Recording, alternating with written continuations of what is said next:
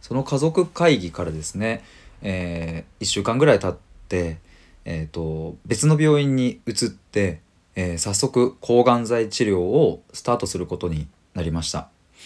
で僕はですねあのてっきりがん治療というものはずっと入院して、えー、やるものだと思っていたんですが、えー、全くそんなことはなくてですね自宅から通院するという形で、えーと、抗がん剤治療を受けられるというもので、えー、それはちょっとびっくりしたんですけれども、まあ、でも家で過ごす時間をいただけるのはありがたいななんていうことを思っていました。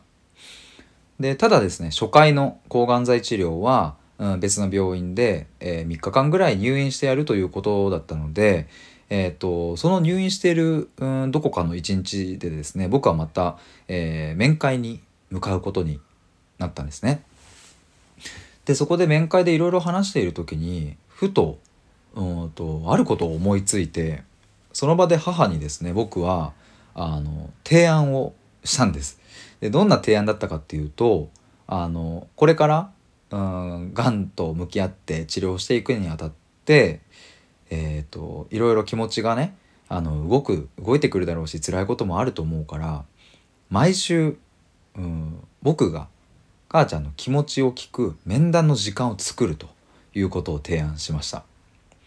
まあ、当時僕もあの普通に、えーとサラリーマンとして働いていたので毎週土曜日か日曜日の夜にやろうということで提案をしたんですね。まあなんでこれを伝えたかというとやっぱりうん一歩前でもお話ししましたが母は自分の気持ちを我慢して、えーと、外に出さないっていうことはもうすでに僕も分かっていましたしうんこれからもっともっとそういう我慢するシーンっていうのもあるだろうなというふうに想像したんですね。でそうなると、うん、やっぱり母が母らしく生きることは、うん、ちょっと難しいだろうしそんなことよりも僕は母の不安や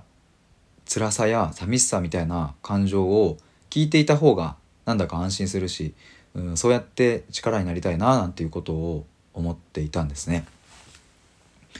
だからですね僕は、うん、その提案と一緒に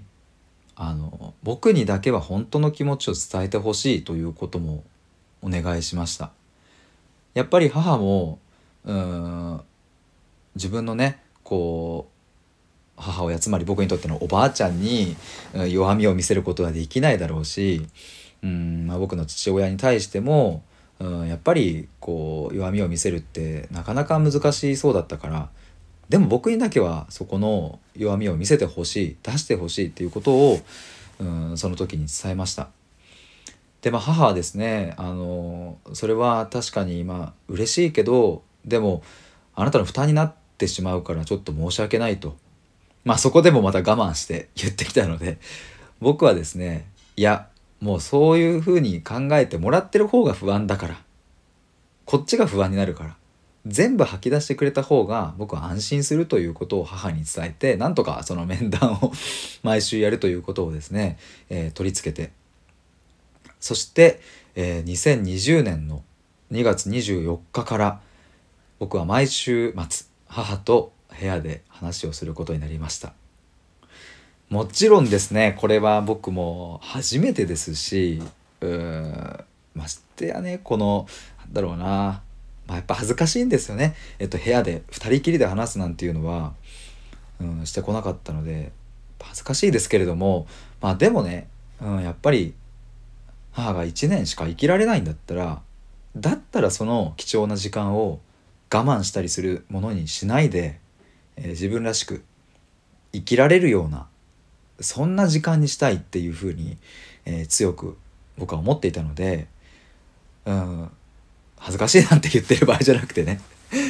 なんとか力になりたいと思って毎週毎週話を聞いていました。その時のノートがあるのでまあちょっと表紙ぐらいはあの写真載っけようかなって思っているんですけれども。今ちょっとパラパラっとこう振り返ってみるとですねうんその面談は、えー、1年以上も続いていたんですね。余命1年って言われたのにまさか1年以上も話せるなんていうことはまあこの時には思ってもいませんでしたが。まあでも僕は必死に毎回母の辛い気持ちを引き出してはノートにメモを取って、えー、それを僕なりの解釈でこういうふうにしたらいいんじゃないかなということだったりうんいろいろそこはですねもう母も泣きながら僕も泣きながら話していたこともあったり、えー、そんな時間を毎週毎週、えー、過ごして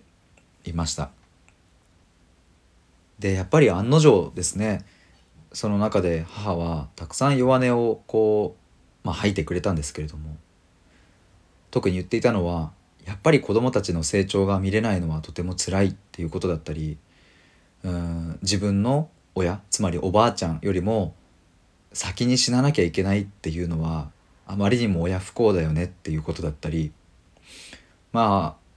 本当に辛くてたまらない気持ちをその時間には僕に伝えてくれていたのでそれはとってもとっても良かったなっていうふうに僕も思いますしうん時に母はやっぱりこうして話していられることでなんとかこう心を保っていられるっていうふうに言ってくれたので、えー、すごく良かったなっていうふうに今でも思っています。